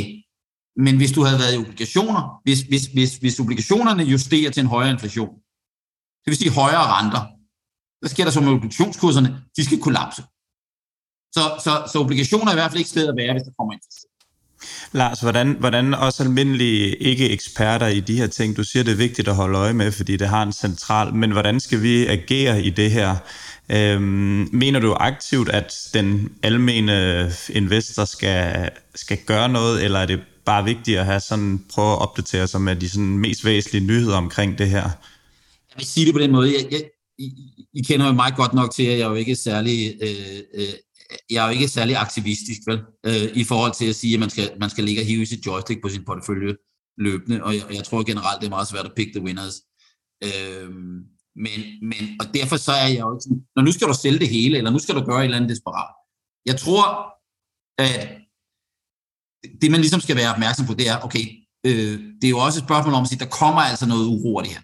Det kan ikke undgås, at når der ligger et, lad mig sige sådan en, et ophobet over, overskudslikviditet i verdensøkonomien, så kommer der nogle problemer, og der kommer noget usikkerhed, og det kommer til at give turbulens på aktiemarkederne. Min, min anbefaling er så lad være at gå i panik over det, men du bliver bare nødt til at forholde dig til det. Og det kan også godt være, at din aktieportefølje den sætter sig 20% på det her. Jeg, jeg, jeg, jeg siger også bare, at der er ikke nogen, der er ikke nogen steder at løbe hen. Nej, altså. der, der, der er jeg helt enig med dig. Altså, det er, man, man er nødt til bare at være langsigtet, og, og meget af det her, det er jo også priset ind allerede. Du var fremme og sige, at at forudsige inflationen kom, fordi at aktiemarkedet var højt, og det var den. Så aktiemarkedet er en ledende indikator, så ja. det skal jo være, fordi man, man tror, man ved mere end markedet om, hvor inflationen skal hen, hvis man positionerer jeg har jo, sig. Ja, og jeg, jeg, har jo, jeg har jo sagt det før, ikke, at øh, til jer faktisk, ikke, at, at, at øh, man skulle købe italienske bankaktier, ikke? og det er jo sådan et, øh, det er jo sådan en, det, det er jo ikke et udtryk for øh, øh, en eller anden øh, dybsindig øh, indsigt i, hvad der sker med Unicredits øh, aktiekurs. Øh, og hvis der er nogen, der spurgte mig, hvor Unicredit handler nu, vil jeg ikke vide det, og jeg har heller ingen anelse om, hvordan det er gået den sidste måned. Men den underliggende fortælling i, at hvis der kommer inflation, så vil det jo være gavnligt for de lande, som har haft de største deflationære tendenser, mm. eller deflationære problemer de sidste øh, øh, 10-12 år. Altså de sydeuropæiske lande, Italien, Spanien, Grækenland. Og der kan vi jo se, der er altså en vis interesse for det her. Øh, det er klart, at, at der kommer udfordringen selvfølgelig også, hvis, hvis, hvis der kommer mere øh, øh, øh, kraftig inflationsstigning i Europa, så kommer der jo også nogle spændinger i eurozonen. Så er der nogle tyskere, der bliver sure, nu skal renterne fandme op. Mm. Men, men den initiale effekt af det her er, altså, at det vil hjælpe de sydeuropæiske lande med noget mere inflation. Øh, de, de har, pengepolitikken har for de lande været for stram i 12-13 år, og de har behov for den her ildtilførsel. Øh, så inflation er jo generelt godt for virksomheder og lande, som har meget gæld. Øh, så, så, så, så det er med sådan virksomhederne der generelt, altså hvordan skal vi tænke på virksomhederne? Der er sådan meget tendens til at snakke aktier som et, som et, som et asset, men hvad med den enkelte virksomhed i en periode med inflation? Er det, er det det samme, det der med, at det er svært at forudsige, hvad, hvad bliver renteudgifterne, og hvad bliver indkøbsudgifterne og sådan noget? Hvordan er det at drive virksomhed i 70'erne? Og, og, jo, men jeg, var, jeg, var, jeg, var, jeg, var, jeg var sammen med en, øh, jeg var sammen med en, øh, en, en, en, en jeg holdt foredrag for en stor forsamling af, af finanschefer for, for store danske virksomheder i, i, i går. Og, og altså, det, det er ret tydeligt, at det eneste emne, der sådan set optager dem lige nu, det er inflation. Fordi et, de er simpelthen ikke vant til at operere i en verden, hvor ting lige pludselig stiger med 50 eller 100 procent øh, på deres indkøbspriser. Og, og der er det her paradoks om, at de, sad, de alle sammen blev lullet en lille smule i søvn af. Det gik skide godt med salget. Ikke? Krisen er overstået. Nu vælter det bare ud, vi kan, og, og, øh, og vi, vi, vi, vi skyder bare en masse af. Salgsafdelingen jubler. Og så kommer indkøbsafdelingen lige pludselig banker på døren og siger, øh, øh, herre økonomichef, vi har dårlige nyheder. Øh, prisen på alt, hvad vi køber, det stiger øh, 20, 30, 40, 50 procent. Øh, nu, er, nu er hele gevinsten væk. Så er der nogen, der siger, okay, øh, jeg talte med, med, med finanschefen fra en meget stor dansk virksomhed i, i forbindelse med her i går, og han sagde, jamen, vores overvejelse handler også om, at de markeder, det sælger til, skal vi, skal vi hedge noget valutakursrisiko, eller skal vi prøve at øh, ændre vores prispolitik, så vi skal sætte priserne op i nogle af de lande, hvor vi sælger til. Hvad er vores pricing power? Kan vi, kan vi sætte priserne op på, på de debidutter, som vi sælger i Kina, eller i Korea, eller i USA, eller i Mexico? Øh, hvad sker der? De er, vi er helt uden for det der. Så der, altså, der er selvfølgelig en, en ledelsesmæssig ting. Hvordan, er, hvordan adresserer, altså hvis man skal se på enkelte virksomheder, hvor, hvor gode er virksomhederne i virkeligheden til at forholde sig til det her? Øh, til at leve i det her miljø. Øh, jeg tror ikke, det er overstået på et halvt år. Altså, jeg tror, at der er så meget overskudslikviditet, at vi står over for nogle år, to-tre år, hvor vi har en relativt betydelig inflation. Og derfor så er det ikke bare noget, vi siger, det forsvinder. Det, kan, det er noget, Lars, vi... Lars hvor, hvor meget af det her tror du er priset ind nu? Jamen, øh, altså, øh, øh, øh, den inflationsstigning, som, som jeg ser, hvis jeg, altså, den, den, er, den, er priset, den er priset fuldt ind, eller retter. Det billede, som jeg ser, hvis jeg tager og siger, hvad skal den amerikanske prisniveau stige med, hvis jeg kigger på pengemængdeudvikling, og jeg så sammenligner med, hvad siger de amerikanske aktiekurser, så er der en parallelitet mellem de to ting. Så hvis, jeg nu, hvis man nu tager sin price-earnings-model, og så erstatter earnings med amerikansk pengemængdetal, så er, altså hvis man kigger på aktiekurserne relativt til, til, til, til for eksempel M3, altså det bredeste pengemængdemål, vi har i USA, så handler de amerikanske aktier præcis på en langsigtet gennemsnit. Og det synes jeg er jo ret interessant, fordi det gør de ikke, hvis vi kigger i forhold til earnings eller i forhold til økonomien generelt. Så det, det i virkeligheden aktiemarkedet afspejler den forventning, som jeg vil have kvæg øh, pengemængden til den fremtidige inflation. På den måde er det fuldt priset ind. Det, der er diskussionen, det er, hvad med de der renteforhold? Fordi vi har set i denne her uge, som den her op, vi optager det her, at øh, obligationsmarkedet har priset ind, at nu kommer de første renteforholdelser på et eller andet tidspunkt i første halvdel af 2022.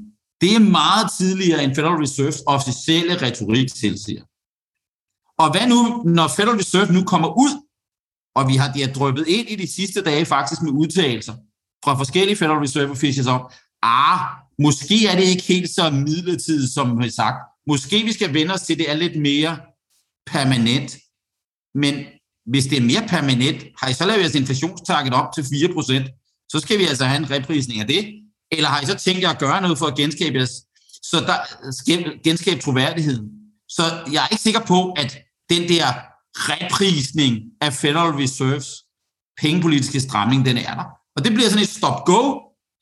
Vi kører, aktierne kører op så længe, at markedet tror, at Federal Reserve vil tillade, at det her, de har trygt, bliver omsat til højere inflation. Hvis de slår bak på et eller andet tidspunkt, så tager markedet et stryg. Hvad er risikoen for, at, at inflationen ligesom bider sig fast? Altså, det er også noget, nogen taler om, at, sådan, at vi, fordi du taler om det som, som sådan et, at der er lige nogle penge, der skal væltes ud af, af en stor tønde, og så, så når de er ude, så, så, er, det, så er det væk. Men er, er ja, der den her risiko for en spiral, at, at ja, vi får 70'erne om igen? Ja, og jeg synes lidt, den der diskussion om midlertidigt versus permanent er lidt forfejlet. Fordi hvis lad os nu sige, at prisniveauet skal være 20% højere i USA, eller 25% højere i USA, end det er nu, så skal det jo ske på en eller anden måde. Og hvis det er midlertidigt, så kan det jo ske et hop. Priserne hopper 20%, 25%, og så flader det ud igen, og så er vi 2% inflation derfra. Eller at priserne stiger 7%, 8%, 10%, men til gengæld er vi trækker det ud over 5 år. Ja. Jeg har nogle modeller, hvor jeg laver de der simulationer, ikke? Øh, af, hvis, vi, hvis der ikke er nogen modreaktion på de penge, der er trygt, så kan vi sige, at det sker hurtigt, og så er det midlertidigt, men så skal priserne hoppe endnu mere, eller at det skal trækkes ud. Og det mest sandsynlige er jo, på grund af nogle prisrigiditeter, og på grund af, at Federal Reserve vil, vil tviste det lidt, at det trækker ud. Men så står vi måske over for en situation, hvor vi har 4, 5, 6 procents inflation et par år eller tre. Det er der jo ikke en lønmodtager, der bare vil sidde og kigge på. Vel, når man skal genforhandle sin løn, så man sige, om jeg troede, at vi opererer med 0-2% inflation. Det kan jeg ikke operere med mere. Det kan jeg ikke tro på nu. Så nu vil jeg godt kompenseres for det. Så nu starter vi med at sige, at inflationen skal være 5%, og så forhandler vi derfra. Ikke? Så det kan blive sådan en spiral, altså at, at så, så stiger priserne i et segment, og så, så fører det til priser, så forventningen om ja, højere priser, se, det, det skaber inflation. Ja, vi taler om, når nu stiger energipriserne, så er det energipriserne, der gør det. Nej, det er det, vi trykker nogle penge, der får nogle priser, der kan give sig først til at stige. Så stiger energipriserne, godt. Så kan vi ikke producere så meget korn, så kan vi ikke producere så meget plastik, øh, så øh, kan vi ikke få fragtet så mange varer, så reduceres udbuddet af de varer, så stiger kornpriserne, så stiger fødevarepriserne, så kommer der nogen og siger, jeg vil godt have mere løn, så stiger der nogle andre sektorer, så bliver det dyrere at blive klippet, osv. osv. Og, og, og det er jo det, vi kalder en prislønspiral. Og den måde at slå, at slå prislønspiralen ihjel på, det er, at centralbanken siger, vi mente altså faktisk med de der 2% inflation. Men den eneste måde at demonstrere det her på, det er jo at træde på bremsen. Og det har jo en omkostning, at arbejdsløsheden stiger. Ikke? Og, og, og, og vi har jo levet en illusion i halvandet år blandt visse politik, politiske beslutningstager, både i Danmark og andre steder, om, at det her det er gratis. Altså, vi lukker økonomien ned i halvanden år, og så lemper vi bare finans- og pengepolitikken, så er det gratis. Øh, vi kan jo høre, hvad danske ministre siger, men prøv at se her, vi kommer igennem det her beskæftigelse højere nu end før krisen. Hvis det virkelig var gratis, så skulle vi jo gøre det permanent. Og det er jo ingen, der tror på. Så regningen kommer, og regningen kommer i form af højere priser og lønninger. Og det, der bliver udfordringen, det er, hvordan kan centralbankerne genetablere troværdigheden om det her? Så det ikke stikker af, så det ikke bliver en 70'er situation. Og som investor, så er det de der stry, vi skal regne med at få i det næste halve til hele år, i hvert fald, når Federal Reserve, ECB og andre centralbanker vil ligge og prøve at bokse rundt i og lande det her uden at skabe en ny recession, men samtidig sørge for at have en eller anden form for troværdighed om, at inflationen ikke får lov at stikke af. Jeg skal lige høre, nu, havde du, nu parer du selv på de her italienske banker, som du havde pikket for et stykke tid siden. Er der et eller andet sted, hvor du kan pege på, det tror du over, øh, overrasker mest et eller andet i, i, de her, øh, i, i det her øh, mag, magtværk af, af meninger? Er, er der et eller andet, hvor du vil sige, der er en, der er en god chance for det er outperformer? Jeg vil måske sige det på den måde. Jeg vil sige, hvis, hvis det nu handler om valutaer og ikke aktier, så vil jeg sige, hvad er, det for nogle, hvad er det for nogle lande, hvor der ikke kommer så meget inflation? Hvad er det for nogle lande, hvor man kommer til at håndtere det? Og, øh, og, og, og, og normalt set sådan er det sådan, at, øh, at når dollaren bliver styrket, og der bliver forventning om strammere amerikansk pengepolitik, så får de nordiske valutaer faktisk nogle svenske kroner og norske kroner. Så bliver de svækket. Men hvis vi kigger på det i den seneste periode, så er norske og svenske kroner faktisk blevet styrket, øh, selvom dollaren er blevet styrket. Og det er usædvanligt. Og det er fordi, det er en anden dynamik, end den, der har været normal de sidste 30 år. Den dynamik, der er lige nu, det er, at Sverige og Norge har en selvstændig pengepolitik, og de vil ikke acceptere, at inflationen bare stikker af. Og de har allerede nogle økonomier, som klarer sig godt, og har det godt, og derfor så nærmer vi os de der pengepolitiske stramninger, både Sverige og Norge, renteforholdelser, og så bliver valutaerne styrket. Så i virkeligheden, i en verden, hvor verden er bekymret for inflation, der vil investorerne søge mod de lande, der er bedst til at håndtere inflation. Der er bedst til at holde inflationen nede. Det er lande som Schweiz, det er lande som Norge, det er lande som Sverige. Og der kan man sige, jamen, I de lande, så skal man jo være eksponeret mod de valutaer. Det gør man ved at købe aktier eller obligationer eller fast ejendom i de lande. Øh, så, så, så, så jeg har, jeg har og, og derfor kan man så også sige, måske lidt paradoxalt, så vil der også være opstå en forventning om, at danske kroner er lidt i den retning. Selvom vi er låst til euroen, så vil der jo være et bet på. Lad os nu sige, at inflationen stikker af i Europa. Hvad for en diskussion kommer vi så til at få i Danmark om, skal vi blive ved med at være låst til euroen? Skal vi ikke lade kronen blive styrket 15 procent? Hvis vi sidder i den situation, og vi så har købt udenlandske aktiver, hvad sker der så med, med vores aktier? Så bliver de jo 15 procent mindre værd. Så, og derfor kan der paradoxalt set godt opstå et bet i de globale finansielle markeder på, at det her sker, og at udenlandske investorer vil blive ved med at vælte ind i danske obligationer med negativ rente, simpelthen fordi vi siger, de andre nordiske valutaer er lige styrket 10 eller 15 eller 20 procent. Hvornår, hvornår følger Danmark med? Så, så den situation kan jeg sagtens se opstå. Øh, og, og, og det gør så Danmark mere attraktiv end udlandet. Så Skandinavien er mere attraktiv end USA øh, i, i, i det her, hvis man skal tage et valutabet. Og, øh, og, og, og, og, og, og hvis, hvis, hvis Federal Reserve viser sig ikke og vil, vil, vil stoppe inflationsudviklingen, så skal dollaren have nogle ordentlige stryg, og så er det lige pludselig ikke særlig fedt at eje amerikanske aktier. Lars, jeg stopper dig lige her, øhm, fordi tiden den løber altid røver mig stærkt. Det gør det altid også. ja, ja, det er, super, det er super interessant. Vi, vi, skal, vi skal lige snakke fem minutter rente også. Fordi sidste gang, vi havde der igennem, der var det jo det her rentespøgelse med, med den 10-årige amerikanske øh, rente, som, som lå og steg, og, og, og, og på dagene gjorde det jo bare, at tech svingede helt vildt meget. Det er mm. som mhm. om, at, at nu tech lige kommet så lidt over det her, og, og de her negative eller positive nyheder med renten, de bliver holdt nede de reagerer ikke helt så kraftigt mere på det. Kan, kan du lige forklare kort, hvordan det kan være, at man sådan ligesom nu, det er yesterday's news-agtigt, nu, nu er der ja, måske det, mere fokus på, på inflationen? Jeg tror, jeg tror, ja, men jeg tror sådan set ikke, at, at jeg tror ikke sådan set ikke, det er helt rigtigt. Hvis, hvis, hvis, hvis vi ser den samme type bevægelse i aktierne, som, eller i renterne, som vi så tidligere på året, så, så, så, så, kommer, så kommer stryg, så får vi igen stryg på tech. Altså det, det, det, det, det tvivler jeg ikke på. Jeg tror, at den, den effekt, vi ser lige, at vi ser i obligationsmarkedet, det er sådan set, at renterne burde være noget højere, kvad den inflationsforventning, som vi alle sammen har. Øh, hvorfor er det så, at altså renterne er lavere, kan lavere end inflationen? Det, det giver jo ikke mening. Hvorfor du ejer en obligation, hvis, hvis værdien af det hele tiden bliver udhulet af inflation? Øh, jeg har nævnt Milton Friedman et par gange, og jeg elsker at nævne ham. Jeg har også skrevet en bog om Milton Friedman, men, øh, men, men, men men Milton Friedman taler om to effekter. Der er to effekter af prisfastsætning af obligationer. Den ene effekt af pengepolitikken, det er, at hvis vi trykker masser af penge, og der kommer inflationsforventninger, så vil obligationsinvestorerne sige, det vil jeg have en kompensation for. Jeg skal have en højere rente. Det er det, vi kalder i de økonomiske lærebøger kalder Fischer-ligningen, at, at renten afspejler inflationsforventningerne. Og det var lidt det, vi så i begyndelsen af året, det var, at der kom nogle forventninger om højere inflation, det kunne så presse renterne op. Den anden effekt, det er det, som vi kalder en likviditetseffekt. Hvis vi trykker en masse penge, så skal de penge bruges til et eller andet. Dem køber vi aktier for, dem køber vi boliger for, men dem køber vi også obligationer for. Så stiger obligationskurserne, så falder renten. Øh, så for mig at se, så, så, så, øh, så, så nu mere Fed har sagt om det her midlertidigt, så, så har de jo sådan set fortalt verden, at jamen, vi er villige til at lade det her stikke af. Øh, og hvis vi er villige til det, så siger de jo også, at de vil blive ved med at trykke penge. Og den effekt har domineret rentemarkedet i forhold til det her. Når til gengæld, at mere og mere bliver normaliseret, jo flere af de her penge, der er gået ind i finansielle aktiver og ind i ejendomsmarkedet, bevæger sig over i at skulle betale din elregning, jamen, så forsvinder pengene derover, og så vil renterne begynde at køre opad.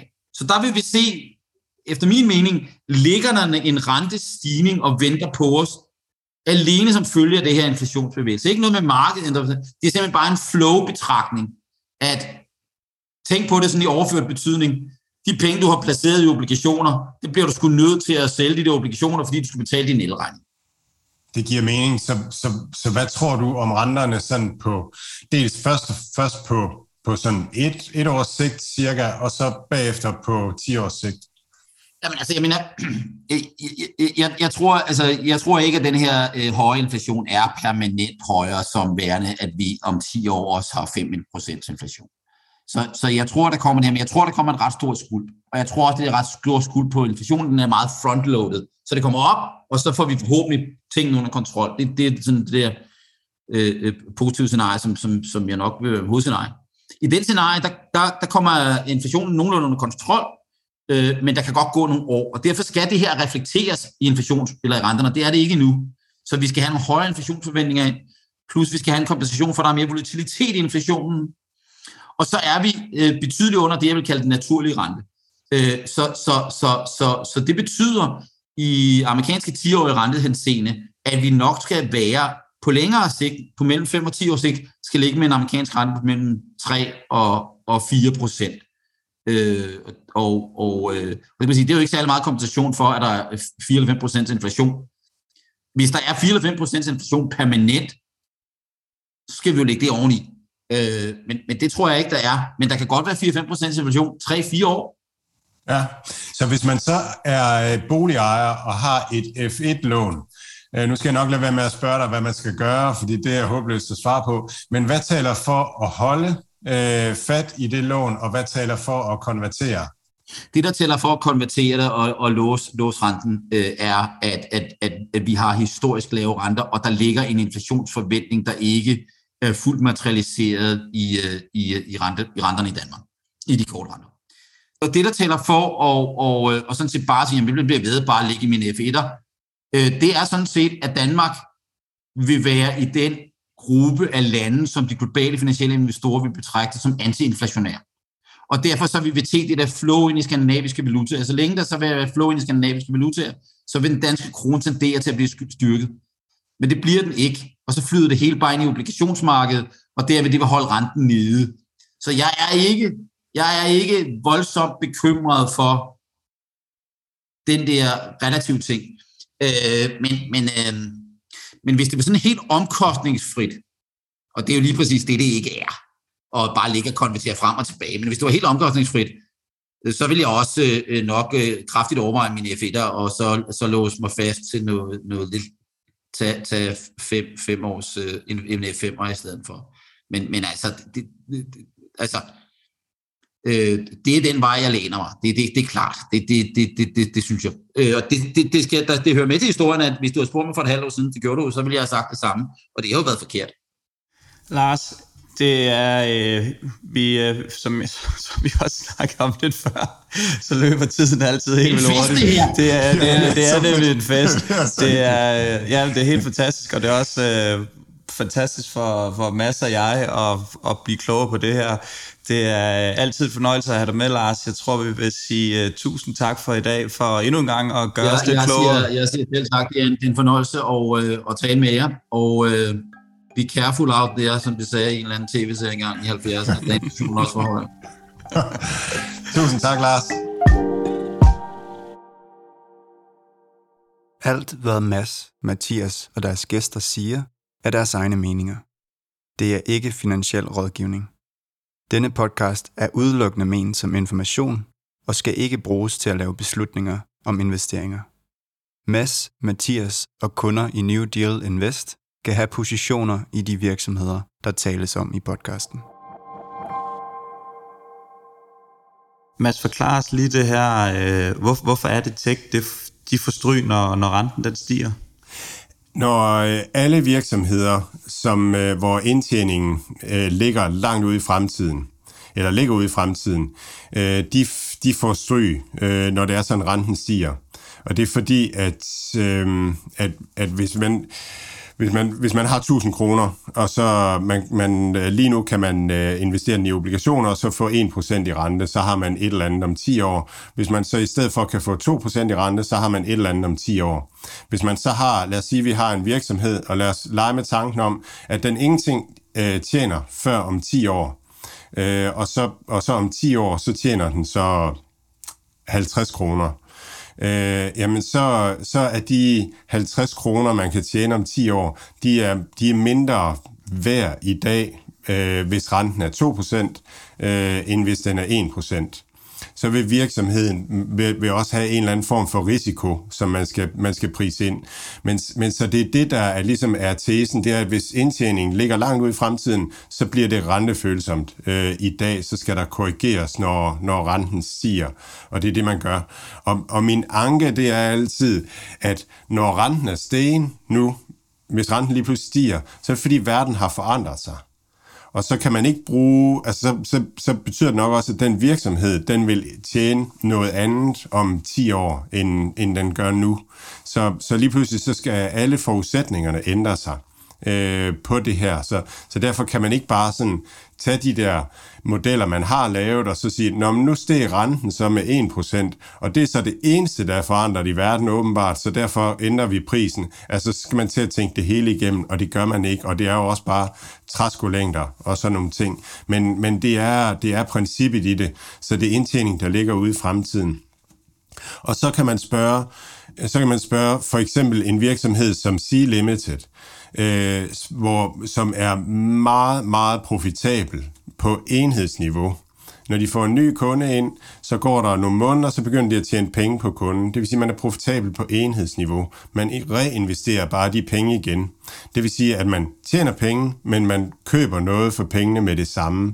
Altså, hvordan fungerer det så i den der modellering? Fordi man tjener jo egentlig penge, man reinvesterer dem bare. Er man så også øh, inflations- øh, eller rentefølsom der?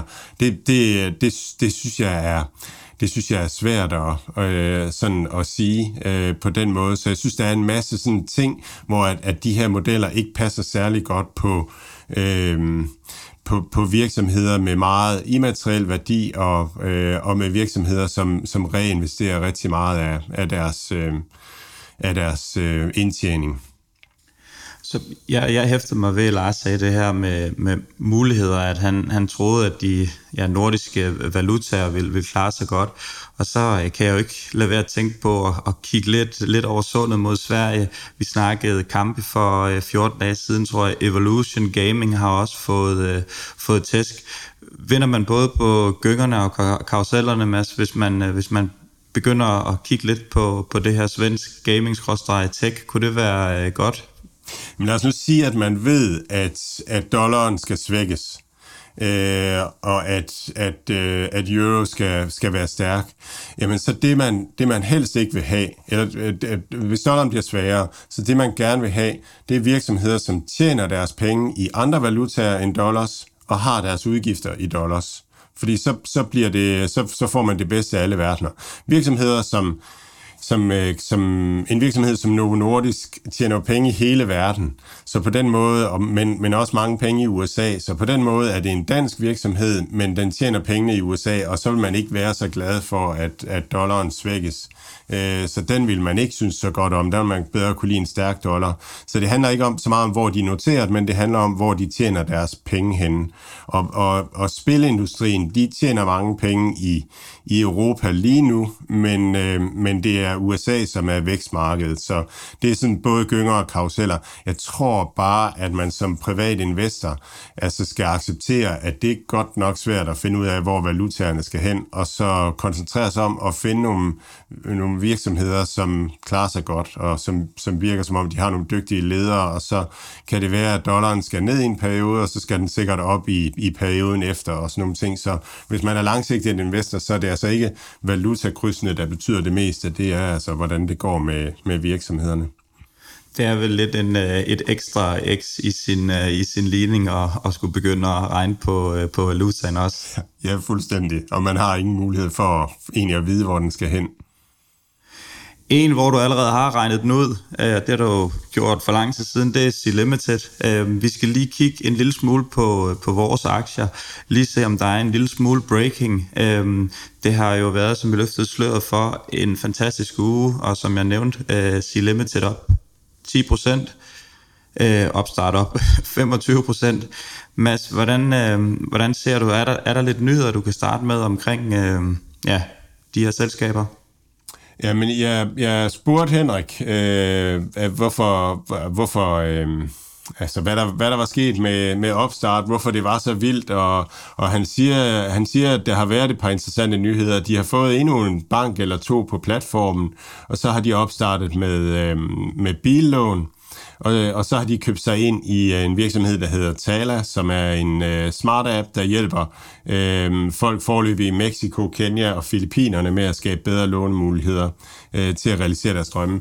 Altså så, det, det er, og jeg tror måske det er lidt den samme historie som Sea Limited, at der, der er bare konstant innovationer, nye, nye ting, nye projekter, nye nyheder øh, og sådan noget, og, og når man sådan oplever, at de hele tiden eksekverer på, øh, på det, de gør, altså så, så bliver det sådan lidt attraktivt, og så begynder man at købe ind i den her langsigtede væksthistorie. Og prissætningen lige nu, den afhænger jo af, jeg tror man opstart vokser med, med 20% om året de næste 10 år, eller tror man den vokser med 50% øh, de næste 10 år, eller 100% de næste 10 år. Og det gør altså en verden til forskel på, hvad, hvad aktieprisen kan, kan være lige nu. Øhm, så, så det er, det, det er, ja, jeg tror, det er det. Og så tror jeg bare generelt, så, som jeg sagde i indledning, så har vores aktier haft øh, en flyvende uge. Det er som om, at flows vender, vender vores vej i øjeblikket. Når øh, ja, altså de aktier stiger, og når der er lidt positivt, så kommer der en masse købere ind. Øh, og, og man skal huske, at vi har været igennem et år, hvor, hvor de her aktier, øh, mange af de her aktier har simpelthen klaret sig dårligt. Øh, Mercado Libre øh, har, er næsten flat for året.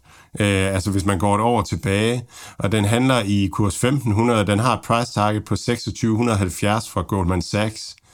Øh, C-Limited har et price target på 424 fra, fra Citigroup. Og så Amazon, som vi også talte om, helt flat i et år, øh, mens de egentlig har eksekveret ret godt, og, og måske i virkeligheden bliver styrket af, af alt det her logistikhejs. Delivery Hero helt flat i et år. De har performet rigtig godt, leveret rigtig gode regnskaber. Kahoot flat i et år, øh, har også performet godt. Embracer er også øh, er flat i et år på kursmæssigt, og Good Food er flat i et år kursmæssigt. Alt sammen virksomheder, som er innovative og som er i gang med at og, og ændre rigtig mange ting i verden, i gang med en god udvikling, gode ledelser og sådan nogle ting.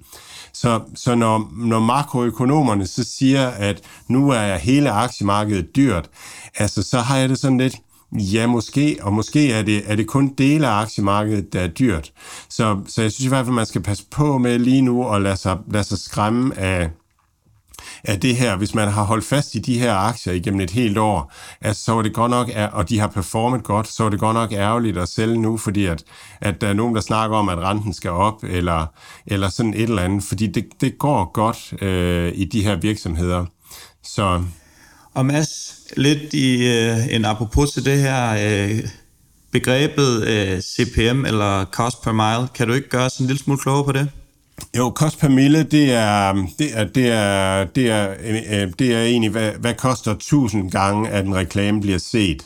Øhm, og, og det er jo det er jo startet med, at, at det blev vist på tv eller i en avis, og så, så, så havde man styr på, hvor mange der læste avisen, og så kunne man nogenlunde estimere, hvor mange der, der, der, der kiggede, der, der så den der reklame. Man havde ikke nogen måde at vide, om, om det var, om folk så rent faktisk øh, køb, øh, købte det, der blev reklameret for.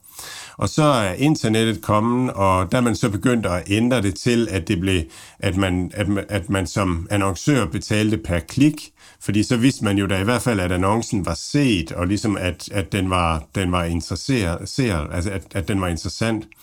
Og i og med, at, at man kunne begynde at måle, hvor ofte blev der klikket på, på reklamerne, jamen, så kunne man begynde at betale noget mere per per, øh, per impression, altså per gang, at annoncen blev vist, fordi nu kunne, nu, kunne, nu kunne Facebook eller Google dokumentere, at den blev rent faktisk interageret med. Øh, og det, som jeg snakkede om nu her, det er jo, at man, nu har man nået et nyt stadie, at, at man rent faktisk kun betaler, når det er sådan, at, at varen bliver solgt øh, via DoorDash's øh, platform nu. Og det er også noget af det, Facebook arbejder med, når de gerne vil være en, en e-commerce platform. At så, hvis, hvis man har checkout via Facebook, jamen, så er de jo styr på, om varen rent faktisk bliver solgt, og så kan de også gøre det samme med, at man, man betaler kun øh, reklamer for det, man sælger. Og så bliver det jo egentlig bare en kommission til en sælger, altså så bliver det nærmest en affiliate-ordning. Og det vil gøre, at, at prisen at CPM vil kunne stige rigtig meget, fordi at, at man har ikke nogen risiko som, øh, som sælger øh, mere på, på om, om reklamen virker øh, eller ej. Og så er det egentlig bare op til Facebook og, og, og Google og, og de her og DoorDash og, og sælge så meget som muligt.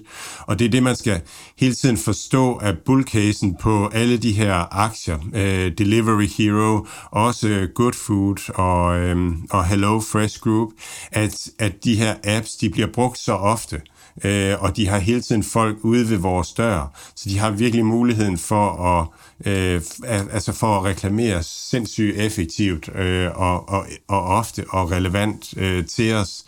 Øhm, og derfor så er det også sådan lidt, det skuer lidt i mine ører, når, når jeg hører den, den her historie med, at, at, at reklamemarkedet er allerede udtømt, øh, at, at øh, Facebook og Google kan ikke vokse mere, fordi at, at øh, at, at man, man, man har allerede alle de reklamer, man, man, man kan lave. Altså jo, i den grad, altså fordi reklamebranchen kan ændre sig til at være enig regulær e-handel. Øh, så der er rigtig meget upside øh, på det, på den måde. Og Mads, inden vi runder af i dag, så skal vi også lige forbi uh, Just Eat Takeaway og få en uh, trading update derfra.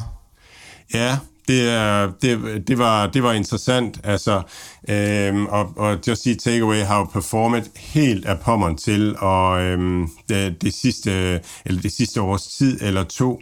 Øhm, og, øh, og, og i, i trading-updaten, der, jamen det, det man er ude med, det er, at man siger, at øh, væksten uden Grubhub er 45 procent, men, men gruppen vokser 25 procent year over year, og det lyder meget godt, men det er meget lavere end delivery-branchen generelt vokser, så det er, det er virkelig udtryk for, at man taber markedsandele. Og Grubhub, som er den amerikanske del af virksomheden, som man købte for at et års tid siden eller sådan noget, den vokser kun 3 procent, og det er i et marked, som vokser et eller andet 50-100 procent-agtigt. Så det vil sige, at de, de får bøllebank i øjeblikket i USA er, er DoorDash øh, især. Øhm, og, og, det, øh, og, og når man er en digital platform, digital, øh, ja, og, og, og på den måde ikke, ikke vinder, ikke vokser, altså det er en katastrofe. Det er simpelthen lige ud en katastrofe, og det, det, det tyder på, at, at, at den virksomhed, de købte i USA for et par år siden, at den stort set ikke er noget værd i dag. Det er, det er helt frygteligt. Øh, det, det, det, det, det også viser, synes jeg, det er, at, at, at den strategi, som Jitsi Groen øh, fra Just Eat Takeaway, han insisterede på med, at man skulle ikke have noget med delivery at gøre, øh, at man skulle kun være en app, der bare faciliterede kontakt mellem restauranter og, øh, og kunder, og man skulle ikke løse det, det restauranternes anden problem med at få maden bragt ud, at den har vist sig at være helt forkert øh, der, der bliver skabt værdi for, for restauranterne ved, at man, man leverer for dem, øh, som, som Delivery Hero gør. Øh, og det har jo været... Ja, det har været vores grund til, at, at vi i, i øh, New Deal har haft Delivery Hero, og bestemt ikke har haft Just Eat, uh, Just Eat Takeaway, at de Kron har holdt sig stadigt fast i, at, at det skulle man ikke. Og så er der mange derude, der nu siger, om den nu, der, nu er Just Eat Takeaway enormt billig, og nu går de bare i gang med at bygge groceries, eller bygge deliveries op. Og det man bare skal forstå der, det er, at at, at nu skal Jitsi ud og ansætte x antal tusind mennesker til at bygge en organisation, som, som laver et logistik, øh, som er, bliver en people's business med en masse mennesker, der skal fungere rigtig godt.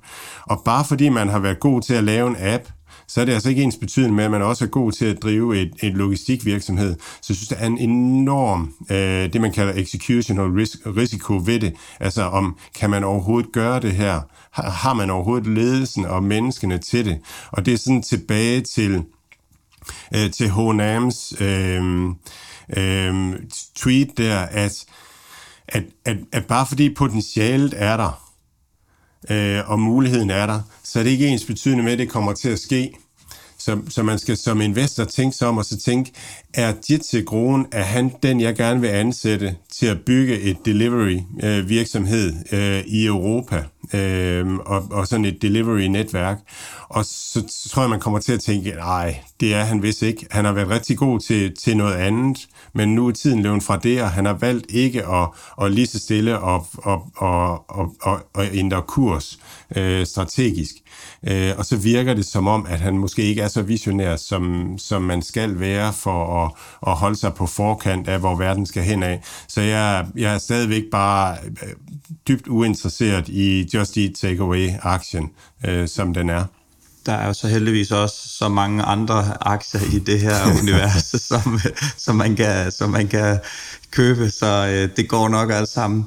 Mads, jeg tror egentlig ikke, at vi har mere på paletten i dag. Øhm, så jeg tror egentlig kun, der er tilbage at sige, ja, som jeg nævnte, så starter det for alvor i næste uge, og om 14 dage, så går det virkelig løs med, med LP-etapperne. Så det, det glæder vi selvfølgelig til at holde øje med. Så øh, tak for i dag, Mads, og rigtig god weekend. I lige måde, Mathias.